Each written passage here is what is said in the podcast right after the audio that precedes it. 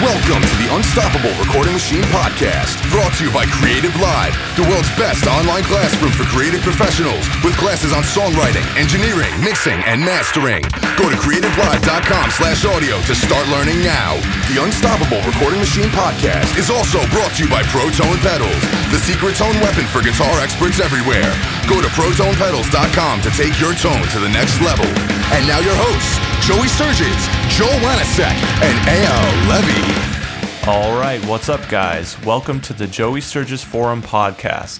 First and foremost, I want to thank you for tuning into the podcast. Without you, we'd just be some idiots talking on a stupid show that no one listens to. I also want to thank everyone at the forum for all the support. With me are two friends of mine who I couldn't do this without Joel Wanasek and Eyal Levi. And before they introduce themselves, let me tell you guys a little bit about what we're doing.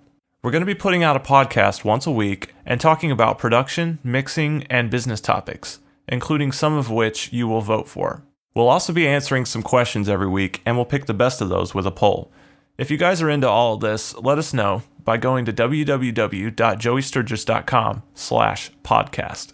So anyway, I want to spend a few minutes letting you guys get to know Joel and Eyal. In case you haven't already heard about them, they're both professionals in the industry like me, and they've had more than a decade of experience working with music professionally. I'll start with you, Joel. Tell us a little more about yourself.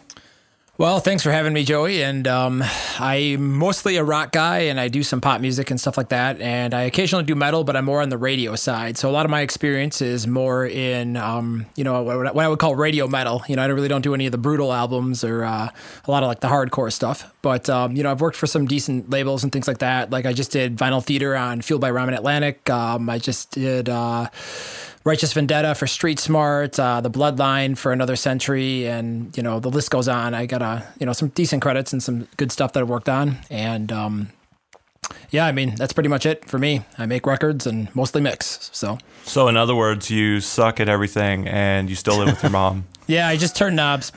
that's it, and have no right, friends. Well, what about you, Eyal? Well, uh, I'd say that the have no friends part that that's me. Uh, okay, so now now that we know each other, let's start the podcast. No, uh, I've been I've been in the game a little while, maybe since the early 2000s. I've worn lots of different hats at this. Uh, I was in a band called Dååth for a while, signed to Roadrunner, played over a thousand shows on almost every continent except for Antarctica. That would have been cool, but sadly we didn't get an offer um, put out tons of records on my own as a band member, and then also have been producing for, I'd say, 15 or so years. And in the past four years, I was lucky enough to partner up over here at Audio Hammer for a little while and work with them on tons of records. So I've done everything from assist to produce to mix to assistant mix to, you know, you name it. Every single possible studio hat you can wear I've worn on albums all the way from Chelsea Grin to Demon Hunter to Job for a Cowboy to you name it. Just a lot of uh, different kind of heavy stuff that you hear nowadays. And I guess in the past year or so, I've kind of started doing this educational thing through a website called Creative Live, and it started to go really well. And it's starting to branch off into boot camps and these podcasts and all these things aimed at just empowering people that are trying to do this recording and music thing professionally. I guess uh, trying to help the next generation coming up. So, long story short, that's me and what I've done. I heard you say you wore a bunch of different hats, but I was wondering, do you wear different T-shirts too? Not really. I, I, I tend to stick to. I, I'm one of those guys where if you didn't know that I showered and had laundry devices, that uh, you would think I was wearing the same shirt every day. You know, I, I'll buy I'll buy ten of the same thing so that I don't have to think about it. Don't feel That's bad. Awesome. I wear a black shirt and jeans every day to the studio, anyways, myself. So, hey, as long as it's clean, that's what matters. Absolutely. Yeah, dude, it's it's got to be black. You have to wear all black like every day, well, everywhere. Just, it would destroy your metal cred if one of your metal clients were to walk in and not see you wearing a black T-shirt. God forbid, you know, it would be like, yeah, exactly, unacceptable. Uh, so, what's going on with you guys lately? Um, you know, what's happening right now? Joel, you want to go first? Yeah, sure. Um, I'm just mixing a bunch of different bands from all over, some European, some American, and um, right now I'm working with Righteous Vendetta, working on uh, writing a new record and hopefully recording it sometime later this year for Street Smart. And that's pretty much going to consume the rest of my time. Um, Joey and I, you know, we've got some things we're working on, like Drum Forge and some of the Impulse products and things like that that we're working on developing and uh, expanding the lines. So pretty busy. I still haven't tried Drum Forge. I've heard it's awesome though from lots of different sources. So uh, think about me. I want to try it. Um, anyway, I've been. Uh, I just got back from a crazy, crazy trip doing a creative live and a boot camp back to back, which uh, uh, remind me not to do those back to back in the future. But um, I guess right now I'm kind of uh, watching Cold Chamber record drums here at my at my drum room, and there's some albums coming up I really can't talk about because people will shoot me in the head. So I don't know. you know how it is. It's like cool stuff coming up. Well, you're actually watching the cold chamber drums hap- like literally happening in through the window, right? It's like literally two rooms over right now. Mark Lewis is producing that one, and they're using my drum room and my control room for for the drums. So you know, I'm helping out as needed on it and uh, staying out of the way as needed as well. But uh, but yeah, um, man, that guy is surprisingly good. Like, I Isn't was- that nice when you get um, a musician that can actually play his instrument? absolutely? Wait, wait, that happens? What? well, here's the thing: is that it makes our job a lot easier, but not just that. It makes it I don't know. It makes it feel like we're actually doing something. Like in like progresses the art instead of you know taking someone that can barely sing and trying to fix it and getting it to sound okay. You're taking like a good performance and making it great. So whenever those those things happen, it's like a, a rare gem. I really love that. Yeah, taking I think it's a lot harder and more uh, soul crushing to take like an F or a D and try to edit it into a B minus because you're never going to get an F or a D or a C minus to an A. It's just not going to happen. But it's so much more rewarding when a B plus or an A minus walks into the studio and together you guys can make an A plus because you know how everyone says that it's that last 5% or that last 10% or that's where the magic lies. I think that that's the hardest part to get out of people and it's only possible to do that if they're already like I'd say 85% of the way there before you get to work on it. So I don't know, I feel like that's the description of of the job. That's the job description is to get it to A plus. But you know, if they don't come in ready, you're, uh, you know, polishing turds, as the cliche puts it. It's the absolute truth. I hate polishing turds. Sucks. Oh my God. Well, it's, I mean, as a producer, psychological, when the band comes in and you know that you have to, unfortunately, make a band, it's really stressful and, you know, you don't want to hurt their egos or offend them or make them feel bad. At the same time, you've got to bring a little bit of the hammer so you, they can get better. You know, you have to like, um, give them a little bit of the Gordon Ramsay approach, and uh, you know, but then you have to also sit them down and say, hey, you know, listen, I'm on your side, and I actually care, and I want you to get better. But here's what you need to do, blah blah blah, and hopefully they listen.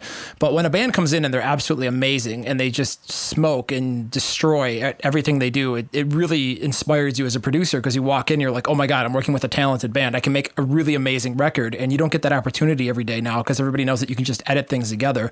And unfortunately, I feel like practicing has suffered, or in the art of just learning your instrument and trying to get good and amazing at what you do um, from the band's point of view is um, is a lot of that's just declined in the last 10 to 15 years it's kind of sad but i mean if, unfortunately it's the reality of what we do They're unicorns. unicorns They are unicorns. Um, that puts you in a whole different like mindset though when you come in and, and embrace a project like that and you see that like you know oh wow like now the weight of the world's on my shoulders like um, this person's actually really talented at what they're doing and it's being filtered through me and i've got to make it right. And i feel like that is definitely like as you both said it's definitely more rewarding and uh, kind of like eye-opening because i feel like there's probably producers out there that get to work with those kind of people all the time and i'm really envious of that um, I don't know them. Do you know those guys, those producers? i don't i don't I'd I want to. Tell me who they are because I'm going to go bother them for their secret. back in the 80s we're all too uh, young for that 70s 80s 60s back then everybody not- could play The- I don't know if that's true though, because remember back in the 70s and 80s, session musicians were a thing. Like that's, I mean, here and there you get guys who'll come in and you know replace the drummer.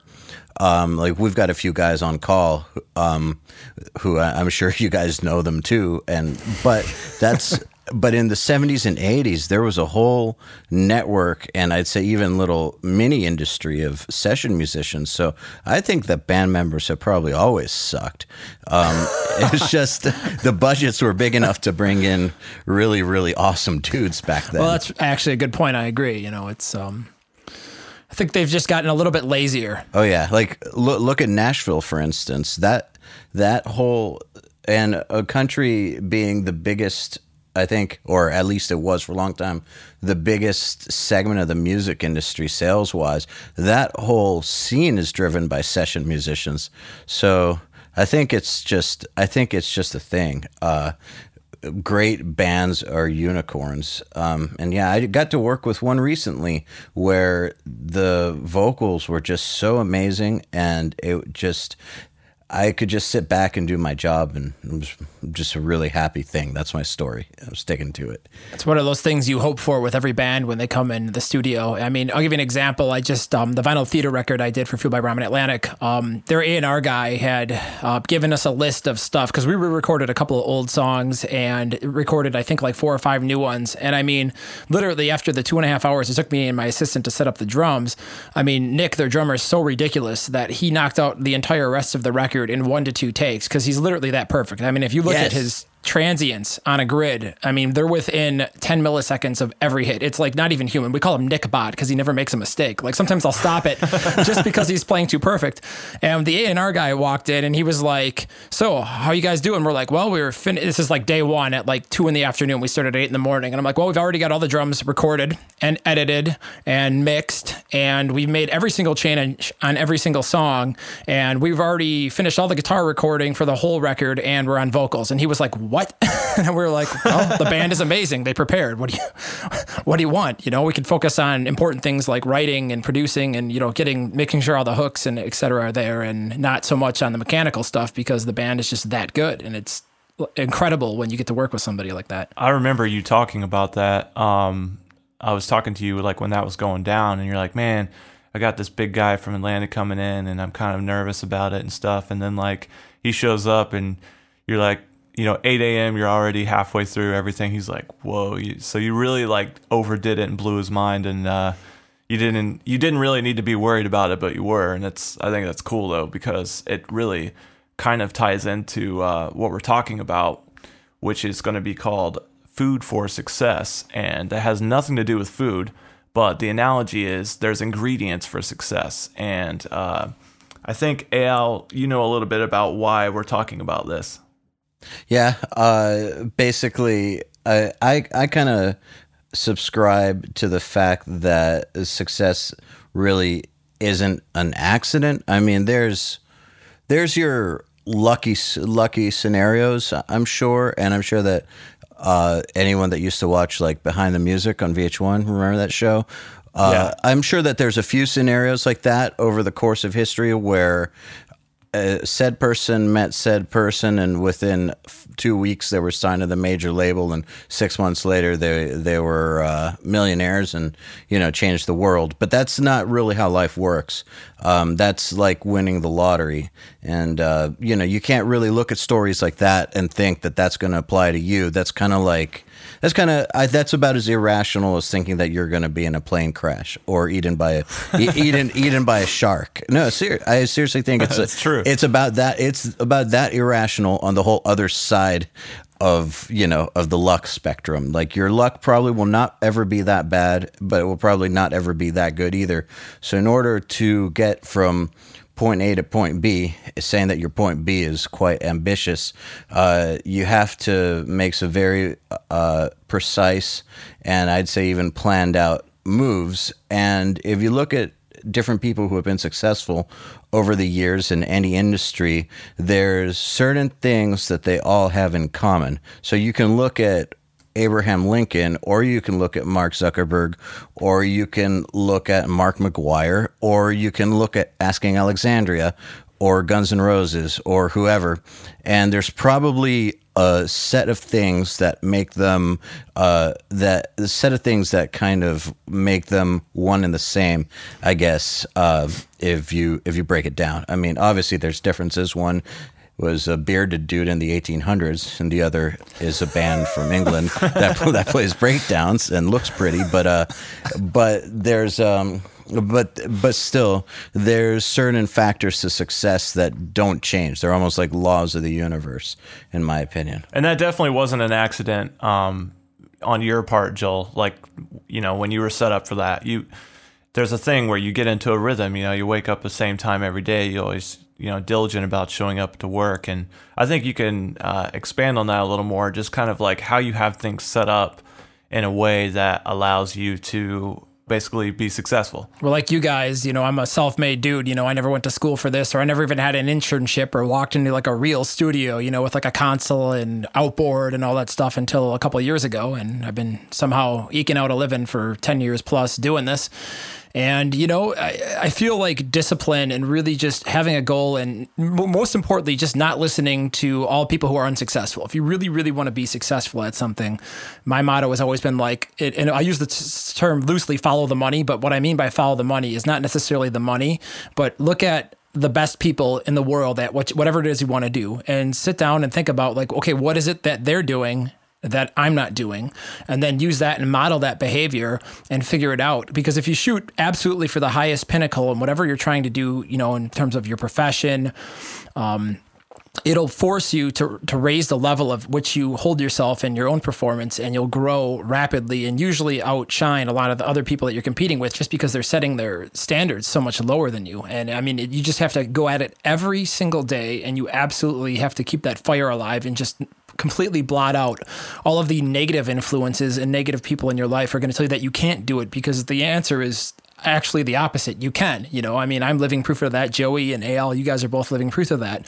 Anybody can be really successful if they really, really, really want it and work for it and are willing to make the sacrifices necessary to get there. And I think that's something. There's there's two things I think like I, I just, before I forget, I just needed to tell you about this because I don't think I've said it before. I remember being 13 and watching some metal documentary, and I don't like Kiss. Okay, I hate Kiss. Just got to say, I'm not one of I'm not into old metal, but me neither. Uh, yeah, I hate it, but that that doesn't change the point of what I'm about to say. I remember Gene Simmons from Kiss laying down in a bed and he was surrounded by naked women. There's like 15 women in the bed. and he was interviewed about his success.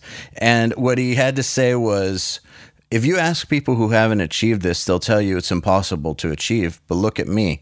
Obviously, it's not impossible. So I'd say don't talk to them about it. Talk to me about it because I'll tell you it is possible. Here I am.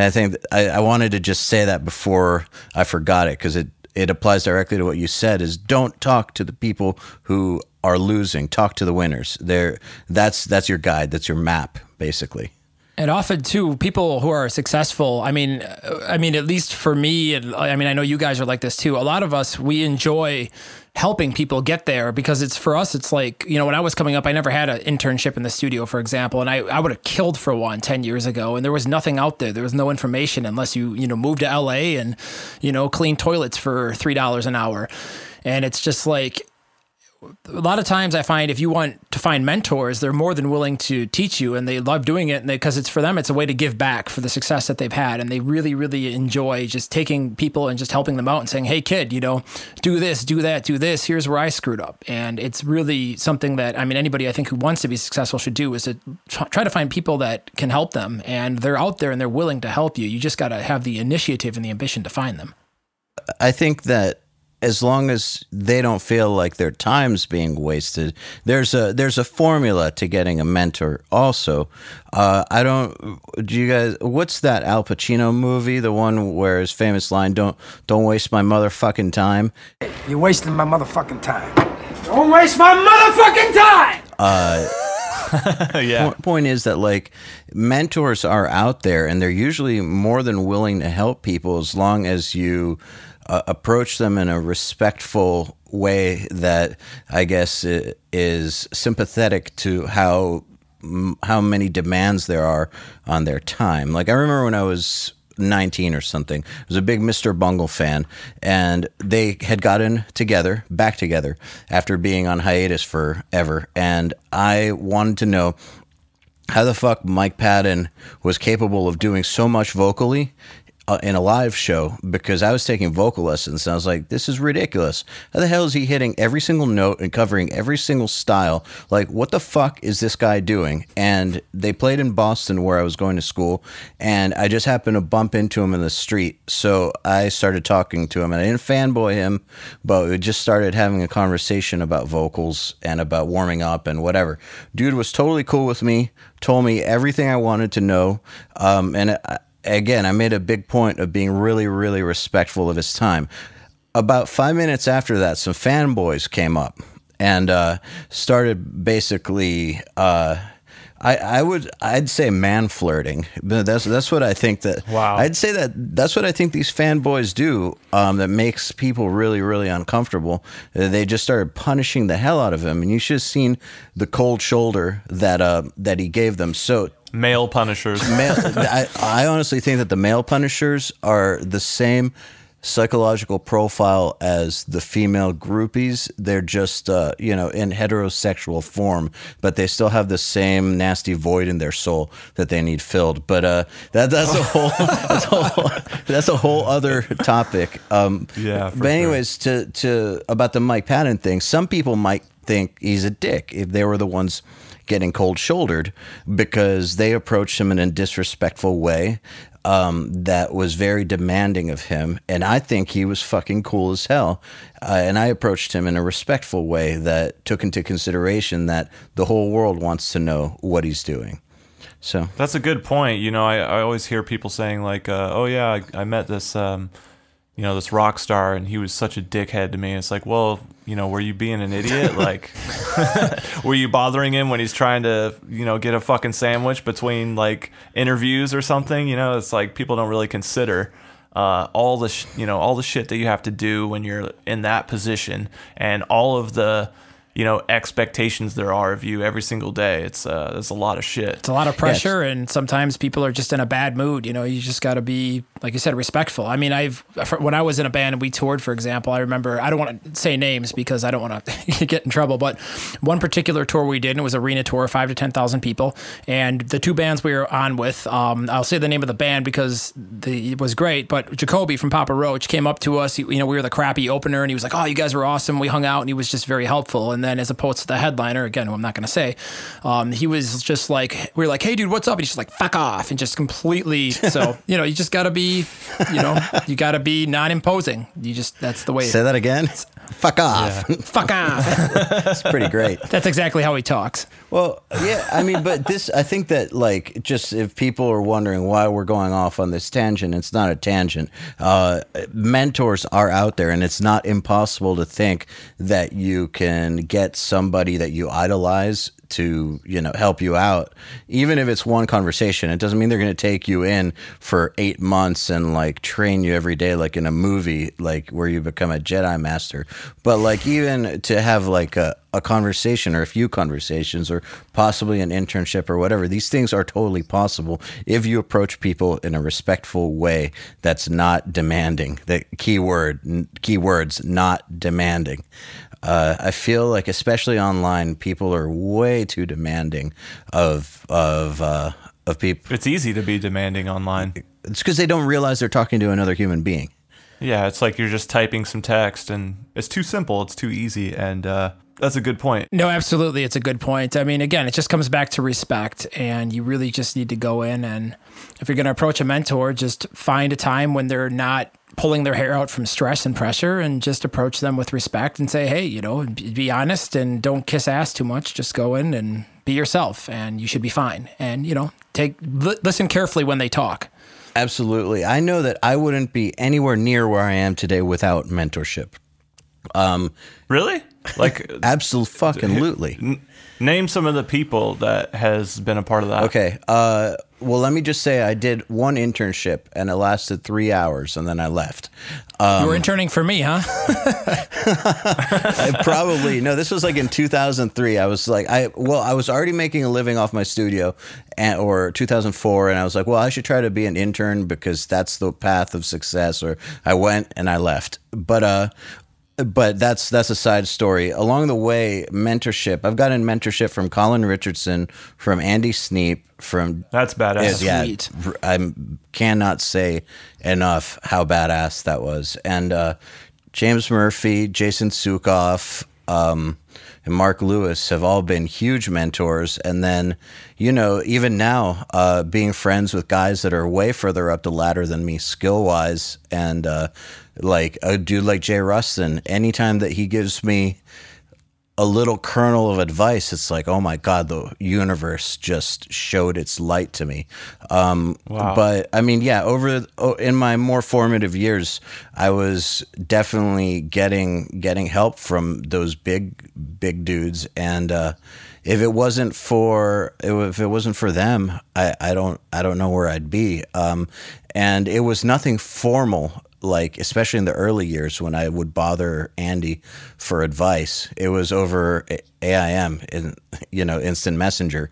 Um, Right, and- right. ASL.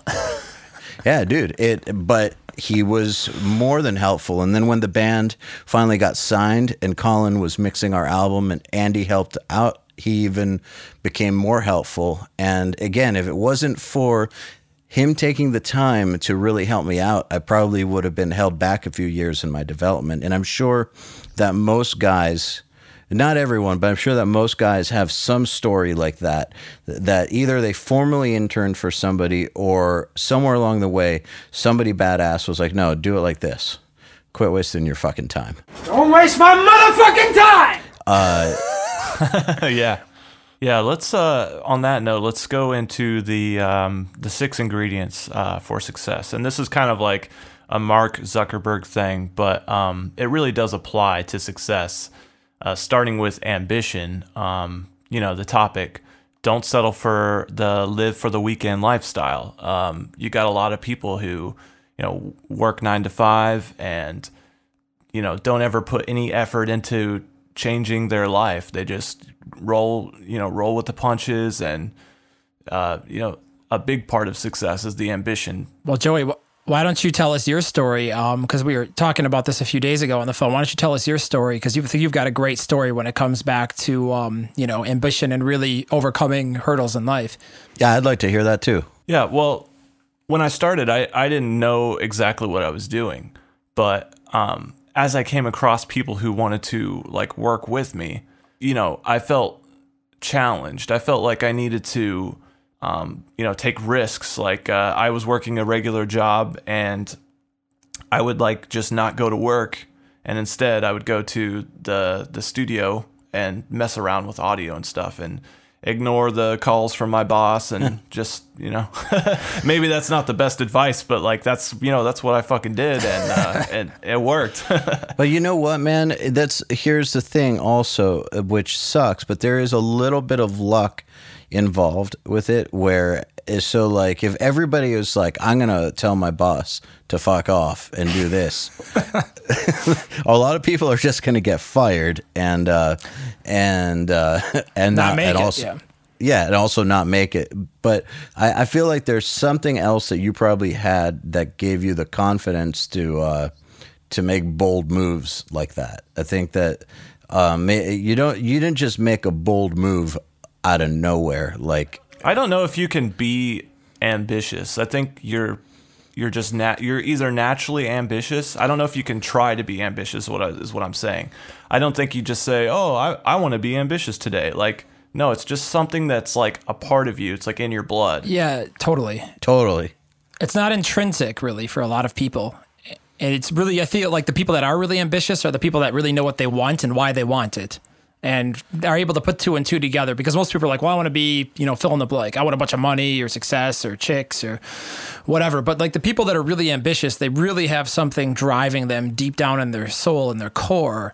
And they're able to identify with that for whatever reason. And they just wake up and they have that fire under their ass. Like, I'm going to do this no matter what. And then they just do it. And it's, I, I've been trying to figure that out my whole life. What makes why do some people have that and some people don't? It's just Well, the thing baffling. is, some some people develop it at some point in life. Bec- uh, like for instance, uh, I agree with you guys that um, either it's there or it's not. But I don't think that that's a permanent. I don't think it's like you're if you're born without a right arm, you're not going to grow a right arm spontaneously. Okay, so that that's one thing. But like, you, there are plenty of stories where some dude has a near death experience. Or you know, quits Circumstance, some sort yeah. of circumstance sparks something um, and that just like turns somebody's life around. So there there is, I mean, there are plenty of people that. Um, I think could have lived life a certain way with no ambition, and then something happens, and boom, they're a changed person. Uh, that happens, but usually, I think in line with what you're saying, it's not like they one day were like, I'm going to make a New Year's resolution to be better this year, and then suddenly they were better. It's more like they got into a car wreck, almost died. Three of their friends died, and suddenly this uh, this massively horrible, uh, psychologically traumatizing situation uh, made something in their brain click that's forever on. Um, so either whether you get it from birth or you get it sometime in life, it's it's either on or off. I think it's like a switch, uh, and I've noticed that in myself because it's not always on with me. I, and when it's off, it's off. Like I feel like such a Yeah. loser. And if you want to if you want to be successful and you and that ambition switch hasn't been turned on yet, um, I mean, I I don't know what what kind of advice can we offer uh, to maybe try and force that thing to be turned on. Well, I think I think it's important to see your situation for what it is, not better, not worse. Like, uh, th- I think it's a multi-step thing. It- you got to get real honest about where you're at, so that you're not beating yourself up over stupid shit like a lot of people do, but you're also not overblowing the situation. Like, you try to see things for where they're at, and then try to imagine them way, way better. Uh, so you get That's part of vision too. Exactly. So, and I think that they go they go hand in hand though, because if you have a vision for something way way better than where you're at right now, and you can uh, you can see it, feel it, hear it, everything about it, uh, you'll naturally become a lot more motivated. So I think there's ways to get there, but it's it doesn't just happen. Like you have to have some sort of vision for success. Otherwise, what's the point of what are you being ambitious for? Like they go together. That vision too is really what helps you filter out all the bullshit when everybody's saying, "Oh, you know, why don't you get a real job and health insurance and stop trying to record bands for five bucks an hour or whatever?" You know, and you know, it- Maybe that's not in your fucking vision. yeah, you gotta have you gotta have the real vision because that's what really keeps you stable. Because if you focused on the big picture, no, no matter what the detractors say, and again, that's going kind of back to what we were talking about earlier. Um, no matter what the detractors say, and however many people say, "Hey, man, blah blah blah blah," you know in the top of your head what direction you're going, and you can really focus on that and not let any negative influences influence you. You can just focus on pushing forward and achieving that through ambition. So maybe we can say that ambition is like a feeling. Um, you know, it's like a like you said, like that burning thing. It's like that fire under your ass that makes you just go. So ambition is like a feeling, and vision is more like uh, a, I guess, taking that feeling and zeroing it in to something tangible. Like I've got this feeling, I know I've got to do something. I'm a special snowflake. Look at me. But uh, uh, but this is but this is well. I mean, look, you got to feel like you're a special snowflake uh, uh, if you're going to do something special. I hate to say it, but it's true. You do need to kind of you did need to kind of uh, you know look out for number one and uh, see yourself as as something special in order to do something special. But once you have those feelings, um, you know, refine them with a vision. Like this is what I'm going to actually channel these feelings into. Um, when I started, I had a pretty clear vision, and it, it didn't really happen until after everything kicked in, and I kind of knew like, oh wow, it wasn't just one or two bands that wanted to work with me. It's it's one or two bands every month, or you know whatever. And it got to the point where I sat down and I said, okay, this is how I want to see myself. I want to see myself working with Adam D. I want to see myself having plaques on my wall. I want to see myself winning a Grammy. I want to see, you know, I want to work with this band. And I wrote all these things down. And uh, at the time, I was being approached by a manager. And he was like really, he was like trying to manage me. And I was trying not to have him manage me. Um, so I gave him this list of things that I wanted to accomplish, and which was basically quote unquote my vision.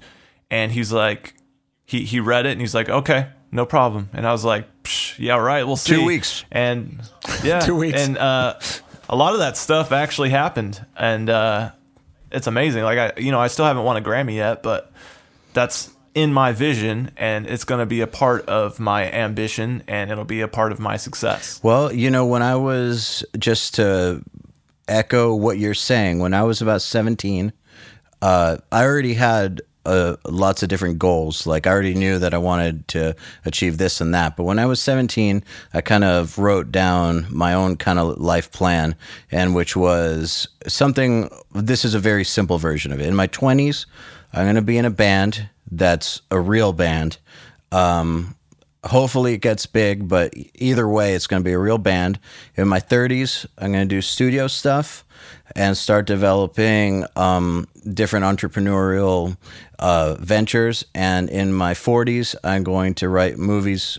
I'm not movies. I'm going to write music for movies. Um, so so far so good, and I mean it was way more detailed than that. Obviously, I'm not. I'll spare you guys all the details, but so far it's been working out like that. And again, my band may not have been the biggest band ever, but we sure as fuck did a lot of stuff, and that's right in line. And it led exactly to my next goal, which is to start doing studio stuff. Um, and I think that if I hadn't laid it out like that, I wouldn't have known what uh, which opportunities to really respond to because life is full of opportunities and the ones that you choose to go with are going to determine everything so you need to make sure that they're in line with what you want or you'll end up at some random spot in your future so yeah I, And that has a lot to do with um, the next one, which is uh, execution.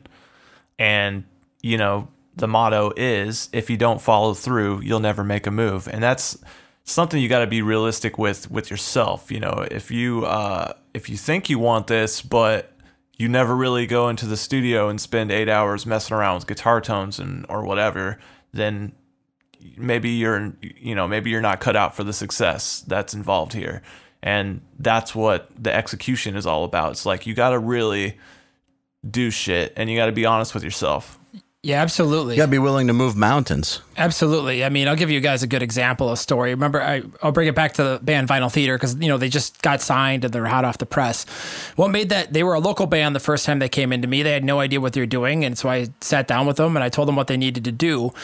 And like most bands that I have that talk with, you know, about branding and this and that and imaging and writing songs that are going to be marketable. And they're like, yeah, yeah, yeah, dude, we're going to do it. We're going to do it. But the difference between them and all of the other bands that I had worked with, say that year or in prior years, um, the reason they made it and the reason they got signed to a major is because they executed like a freaking beast. I mean, they were the, it, like a military discipline machine. I mean, they're just absolutely incredible to watch behind the scenes because it's like, I'll be like, okay, guys, do this, this, this, this. And their management will lay out a bunch of stuff for them. And then they do all of it and then some. And you're like, wow, you guys are really on top of your shit. Okay, well, let's do this. And then they just never disappoint you. And I watch those guys execute nonstop, no matter if it was a good cycle or a bad cycle or this or this or that drama happened. And they just had an amazing ability to come together, the four of those guys as a team, and really just execute and constantly deliver under pressure, no matter what the situation is, no matter how bad or good. They always made a positive opportunity out of it. And it just, their discipline and execution, I really believe, is one of the reasons that band just blew up and started doing really good and got a major deal because they just have a certain level of work ethic and execution that most people just don't have. A lot of people will tell you have it, but most people really don't. That those guys really have it, and it's really inspiring to watch. I mean, they, M- most successful people get shit done. Period, that's yeah. like the big the big thing. Yeah, period. and uh, if you're you know if you're telling people, hey, I'll get it done by Friday, and you don't, um, that sucks. And like you know that happens to everyone uh, from time to time. Even even I you know fall short of that. Guilty. But yeah, uh, we're all guilty of that, and no one's perfect. But the the point is follow through. Um, you know, as much as you can.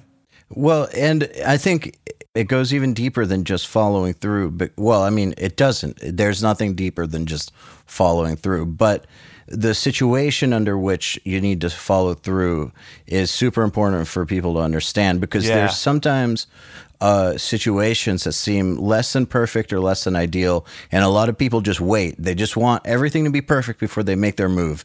That's a myth. Like, yes, you definitely need to plan because if you don't plan, you're not going to be able to spot opportunity and you won't make the right moves. But it should be, I think, like 15% planning and 85% execution, something like that. Like, and you should learn from your mistakes and keep going rather than anticipate everything that could go wrong, not execute, and then just wait for the right time and do that. I've seen so many people fuck up by not executing. And so I think it's more important to execute and then get feedback and correct than not execute at all and save yourself from making mistakes. So you got to be willing to fuck up. You got to be willing to fall flat on your face. You got to be willing to be embarrassed and just you just got to be comfortable with all that shit. Um, and believe me, it doesn't feel any better to fuck up, even after you've had some success in your life. Uh, rejection never gets easy and I'm saying this having watched interviews with, like, say, Daniel Day Lewis or something like mega successful dudes. He says that before every role, um, he gets into a fetal position. Uh, I'm not saying get into a fetal position. this is real shit. Well, he that he says that he gets into a fetal position brought on by fear, crippling fear that he's not going to be able to get the job done, and. Uh, he still goes out and does it. I'm not saying that everybody should have those fears or go cry in the corner or whatever. Or get in a fetal position. Yeah, that. But what what I'm saying is that every no situation's perfect. Everyone has doubts. You're always going to be wondering, am I acting at the right time? Am I fucking up? Could I have done better? Whatever. But that's not. That doesn't matter. You got to shut all that out and just fucking make a move. And if you made the wrong move, you will find out. And when you find out, then you correct and you make another move. Otherwise, you won't get anywhere. And when you make the wrong moves, um, it's important to have the determination to uh, keep trying to make the right moves. And that's the next thing, which is determination. And uh, I think you have a, a good saying here, um, Eyal, which is don't let anyone get in your goddamn way. And it's really that simple. is. It's like, and, and, and it's not just anyone, it could be anything. It could be, um, it could even be personal fears. Don't let your fears get in your way. Don't let people get in your way. Don't let uh, people tell you you can't do it. Um, Yeah, and that's not to say be an idiot, because uh, well, because you know some no, I like I like when people are being idiots. it's it's great. no, but I mean, like, look, sometimes uh, you do go to um, a mentor for advice, and they say don't do something because it's stupid for this and this reason, and uh, it could have been a part of your plan, and they could give you a very logical, thought out, and correct uh, set of reasons for why you're wrong. And uh, you, sometimes you got to just realize that you're wrong, and uh, you know, be saying don't let anyone get in your goddamn way doesn't mean just be an idiot wrecking ball and go through every like you see Fuck 'em. a wall, you're gonna just run. Yeah, like you can't just like run through every brick wall you see because eventually you're gonna get a concussion. There's some walls you got to go around. Some walls are there for a reason. Uh, it's not to say uh, it's not to say be an idiot, but um, that said, being intelligent, making smart choices, yeah, don't let anyone get in your goddamn way. Because one thing that's true, and I know you guys can relate to this, the minute you start to try to do something different and try to like pave your own way, and the minute that you start to be a little bit more successful than the guy next to you, especially if it's at something a little bit different than they may that they may not have thought of, you're going to start to get hate and all the people who wish that they had that idea or had that idea a year ago but didn't act on it or whatever are going to start to try to get in your way and uh, they will mount quite the offense against you. And this will happen if you're an entrepreneur, if you're a free thinker, whatever. So you cannot let that stuff get in your way. You just got to keep going. Oh yeah, that's a perfect point, and and that's the thing that um, drives me crazy sometimes too, is when I'm, you know, uh, even even some of the professionals that you work with, like, uh, you know, you get to a point where you're like, man, um, I don't want to waste my talent. Like I can produce music, I, I can mix music, but I can also program. I can also make audio products and and when people start to get in the way of that, it just really blows my mind. It's like why wouldn't you want me to embrace everything that I can do and everything that I can be. And uh, those are the people I don't fucking have time for. It's because they because you're doing something that they thought of and they're pissed that you are actually acting on it or they're mad that you thought of it and they didn't think of it. But either way, um, it, it's not a good reason. There's no reason for someone to look at you and be like he's make he's doing something off the beaten path he's doing something that improves people's lives fuck him like what what, what? it doesn't i get does not make i sense. get that too I get it too, man. Like ever since I started doing more of this education, help out the upcoming generation thing, uh, I started getting some hate from some people, and it's like, wait a second, I'm not taking food off your table. I'm not hurting you in any sort of way. I'm not hurting anyone. I'm actually helping people. What is wrong with that? And I'm not taking your settings and giving them to the world. And I'm not telling anybody, uh, I'm not giving away your keys to your castle. I'm just helping some people out that are coming up and want the help. What's wrong here? Like, what's the problem? It's the same sort of thing. Like, what's what's the fucking problem, guy? What's your fucking problem? Huh? What the fuck is your problem? like, fuck off, you know?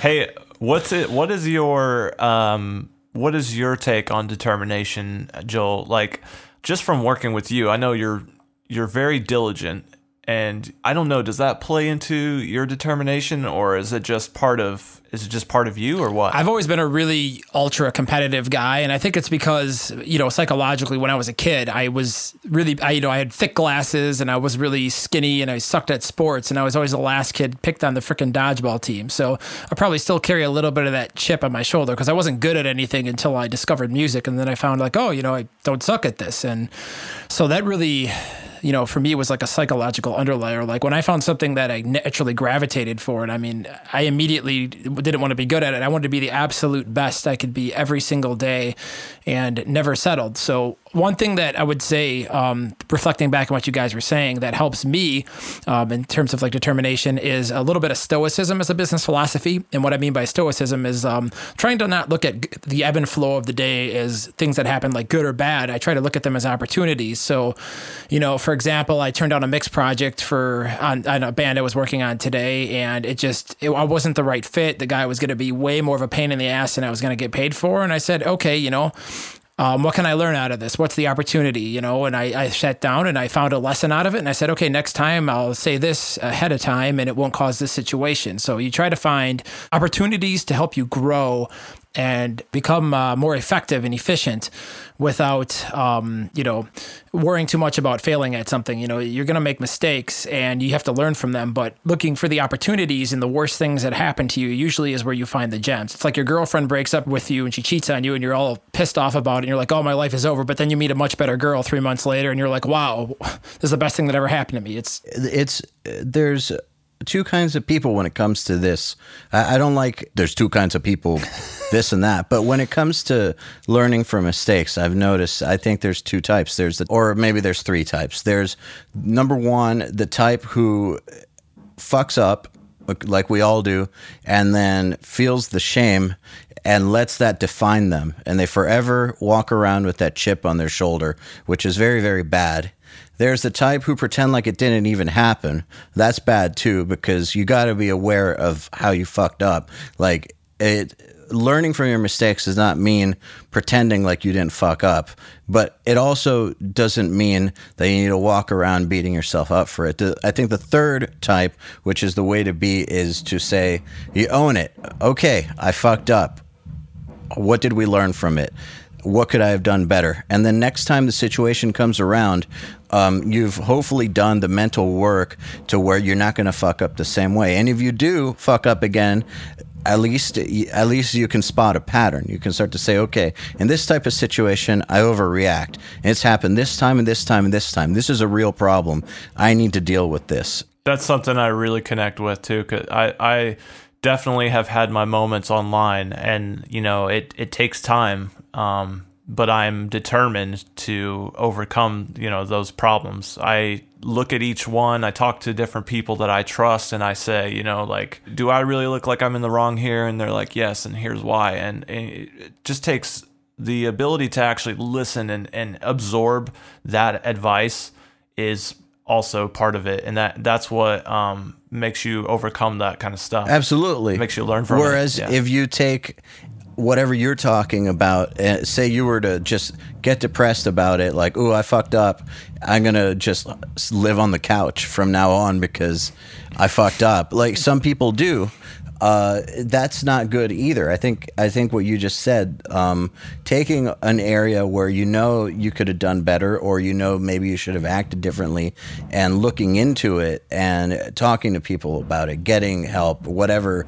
Uh, I think that that's what winners do. I can tell you, I've done that at multiple different times in my life and it's always it's always worked out it's just it's difficult for people it, some for some people more than others because of whatever reasons. It's difficult to admit it to yourself.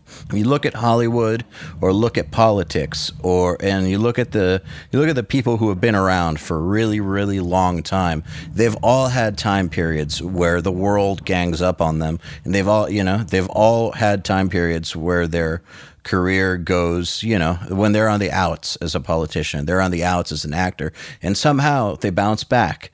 Like, uh, what's his name? I don't follow him. Robert Downey Jr. Oh yeah. Do you yeah. remember when he was like the bad guy? Yeah. You need people like me so you can point your fucking fingers and say that's the bad guy. Do you remember when he was like the bad guy?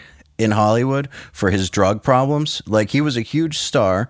Then he became the bad guy because uh, I guess he got arrested for coke possession, something I don't I don't even know or care, but like it was something like that. And then he comes back with the Iron Man series and gets a fifty million dollar contract. Yeah. And it's a great, great example right there of, uh, you know, just because something bad happens, it doesn't mean that you have to you have to then let that define you. Yeah, and he's determined to make it out of that alive.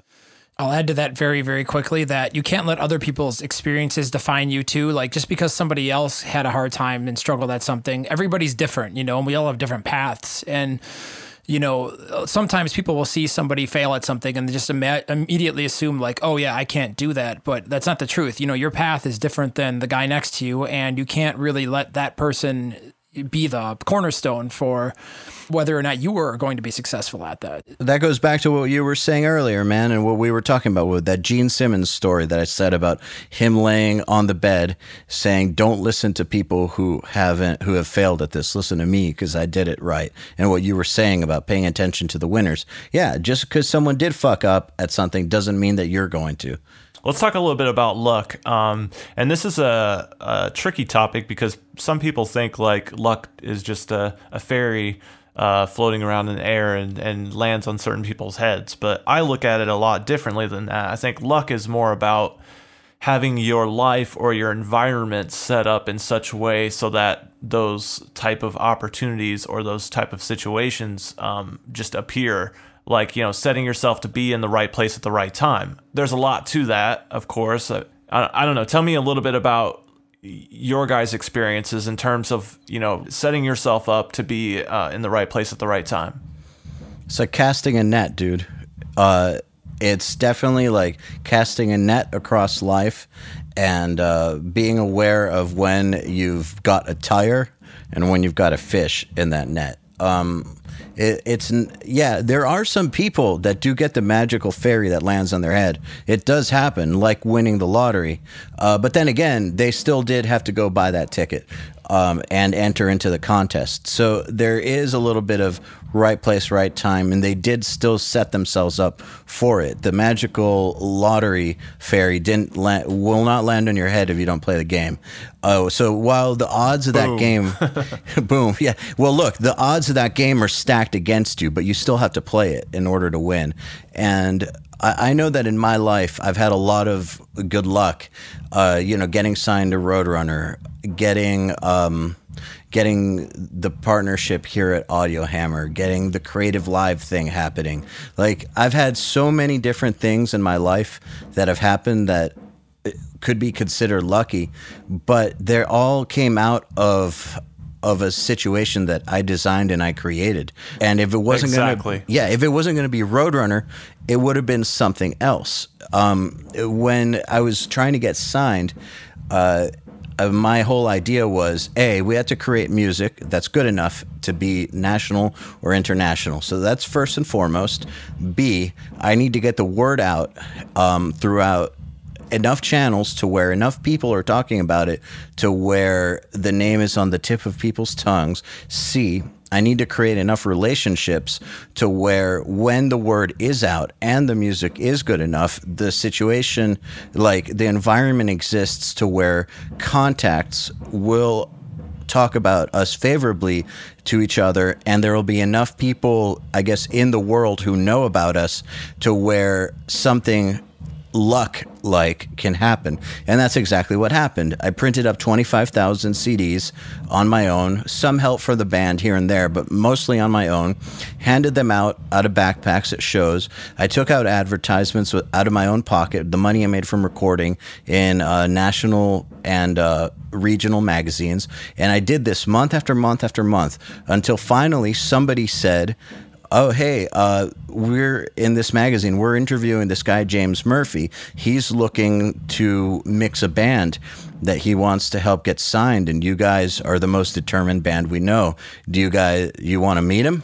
And so yes i want to meet him. And then you know, he is the dude who eventually got us signed. But had I not handed out those 25,000 CDs, had I not placed all those advertisements, I wouldn't have been in the spot where the person who was interviewing James Murphy for their magazine had thought of me as the person to get in touch with him. Um, the job at Audio Hammer is a very, very similar situation. I mean, every great thing in my life that's happened has been a result of stacking a few different things together uh, strategically to create a situation. Whereas, again, if it wasn't Roadrunner, it would have been something else. Perfect example of luck, yeah. I, I also want to bring up the point that you can never overdo it. So um, all those little things that you did really did add up and and the moment you can think of of another thing that will increase that that right time right place situation you should do it you should always do stack it up as high as you can uh, what, what's some examples uh, of luck uh, well not luck but things that lead to luck uh, for you joel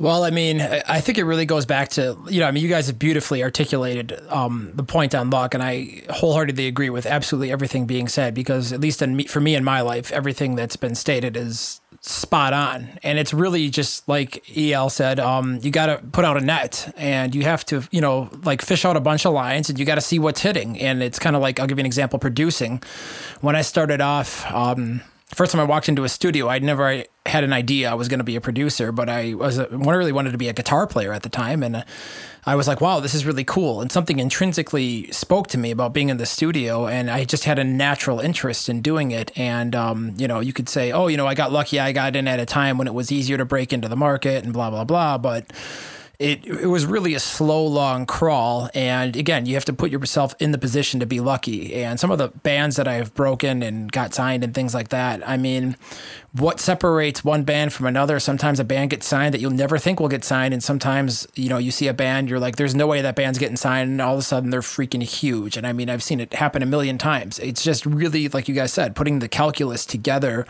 and um, putting yourself in the position That's- to be lucky. yeah that's all that has a lot to do with timing uh, True. that's a that's a good thing um, to bring up as well. Is you're not the first person to do anything, and you won't be the last.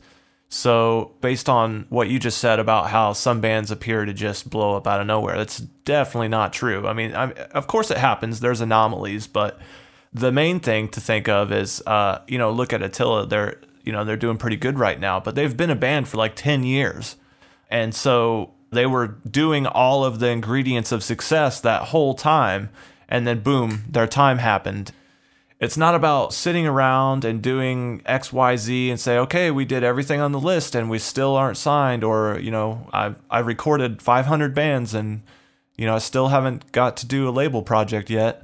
That's not when you throw in the towel. Um, because then the timing will never come. Well, you know, I think also the, what you're saying right there um, is really, really important. I want to analyze it for a second. The band that does X, Y, Z and then says, Why am I not signed? Because that XYZ probably came from somebody else. Like, this person did XYZ, so now I'm going to do XYZ. Why isn't it working? And the thing is that in order for any of this stuff to be true, you have to you have to find your own steps, your own XYZ, and that's what makes it hard and that's why if that's why not everybody can succeed but you have to approach this a lot more like say guerrilla warfare than traditional warfare uh, like where uh, traditional warfare where you can plan it like uh, you know like a football game. Um, you have to plan it more like a a method of improvising, looking for opportunities, capitalizing on them, and then assessing where you are in uh, in terms of opportunities and what you can create based off of what you've already achieved. So it's a process of continually assessing your situation um, and looking at what options you have. And so if you just said, I did XYZ. What the fuck? Like, why am I not huge? Well, it doesn't work that way. The band that came before you that did XYZ, they figured out those steps while they were, you know, going on their path to success. Nobody told them in the big magical book of how to get signed that you do XYZ. So they created that for themselves. And so um, I think that the I think that the important thing in creating your own luck is that you have to be very, very open to your environment environment and uh, be able to read it like a book. And hopefully, you know how to read. You know. Um, No, I, I'm well, then kidding. listen. Hopefully, they know how to listen. listen to what we're saying. T- timing guys at least because i like to develop bands and really like find a, a talent somebody who's nobody and sit down with them and really teach them all the things that go in to succeed. And one of the biggest things and biggest mistakes I think I see a lot of bands make is the market timing. You know, um, one of the things the people, okay, we want to get signed. Okay, well, if you say you want to be a major label artist, okay, well, you need to write hits and on every single album. And if you cannot write smash hits, you really don't have a career. You got to have the look, you got to have blah, blah, blah.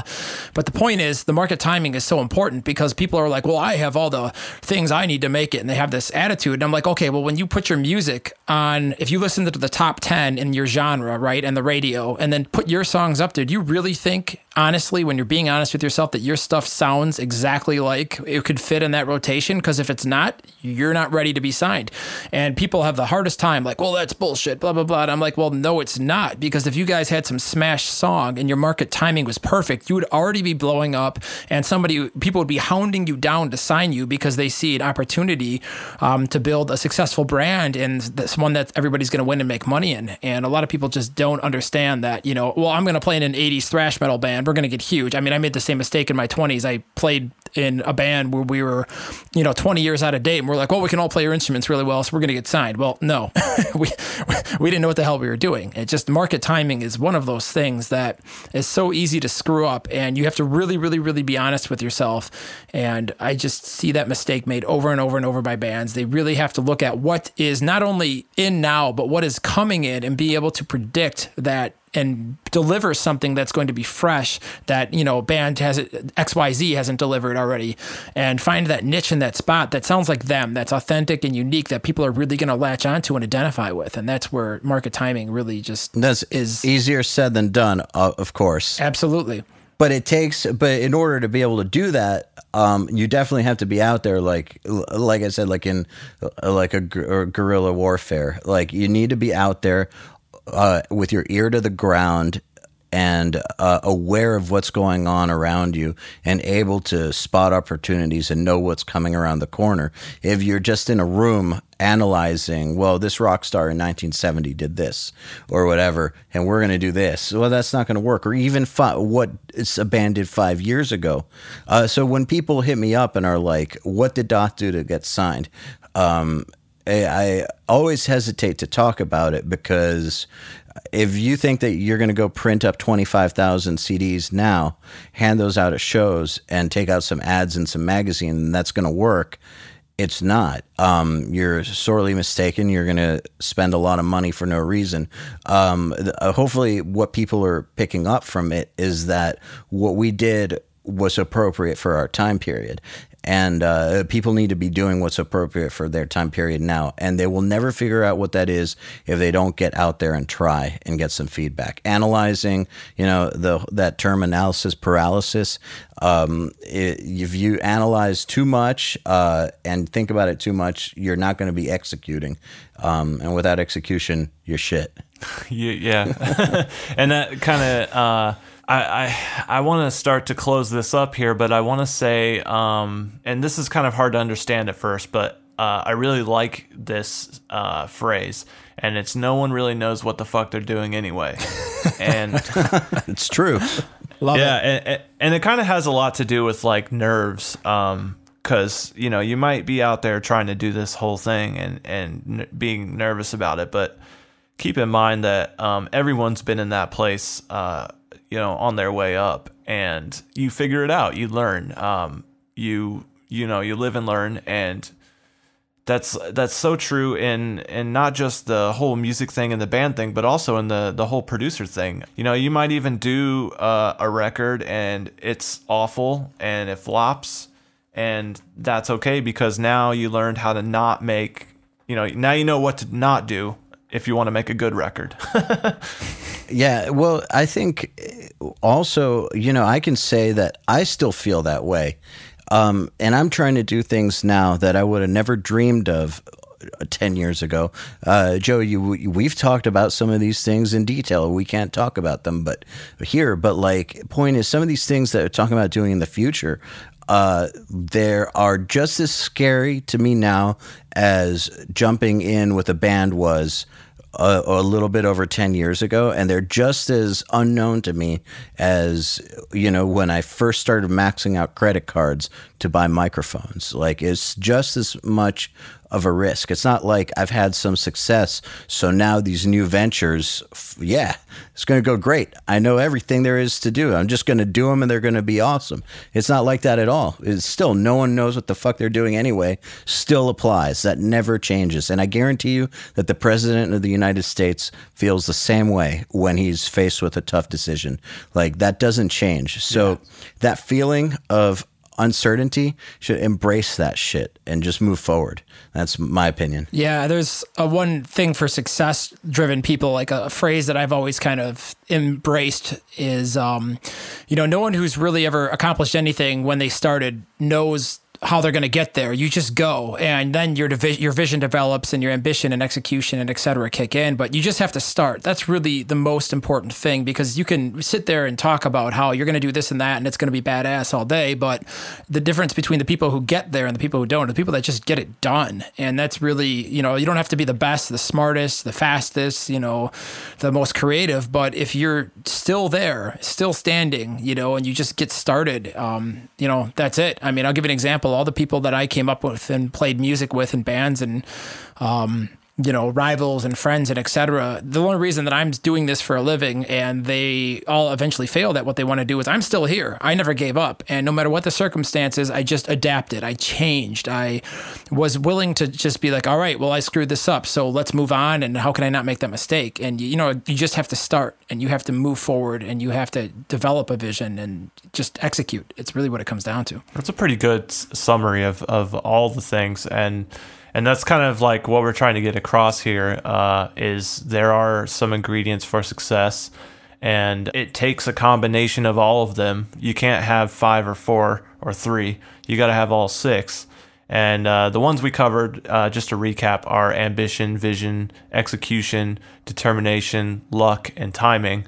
And there's a lot of different perspectives on how all of this works and i'm certainly not saying that the three of us know exactly you know how everyone should become successful but we do know how we became successful and, and that's what we're trying to share with you and just try to offer up a little bit of encouragement on you know whatever you're trying to do. You know hopefully you can become inspired from some of our stories or from just some of our advice You know, and uh, you know, uh, just to take what you're saying a step further.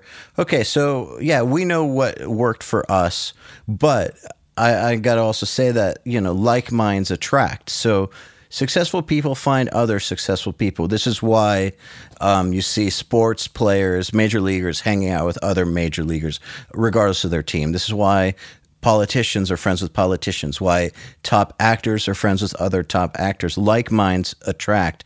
So not only do we have our own stories, but we also our circle of peers who have done well for themselves. We've got their stories too, and there's lots of things in common between what we've done personally and what our peers have done.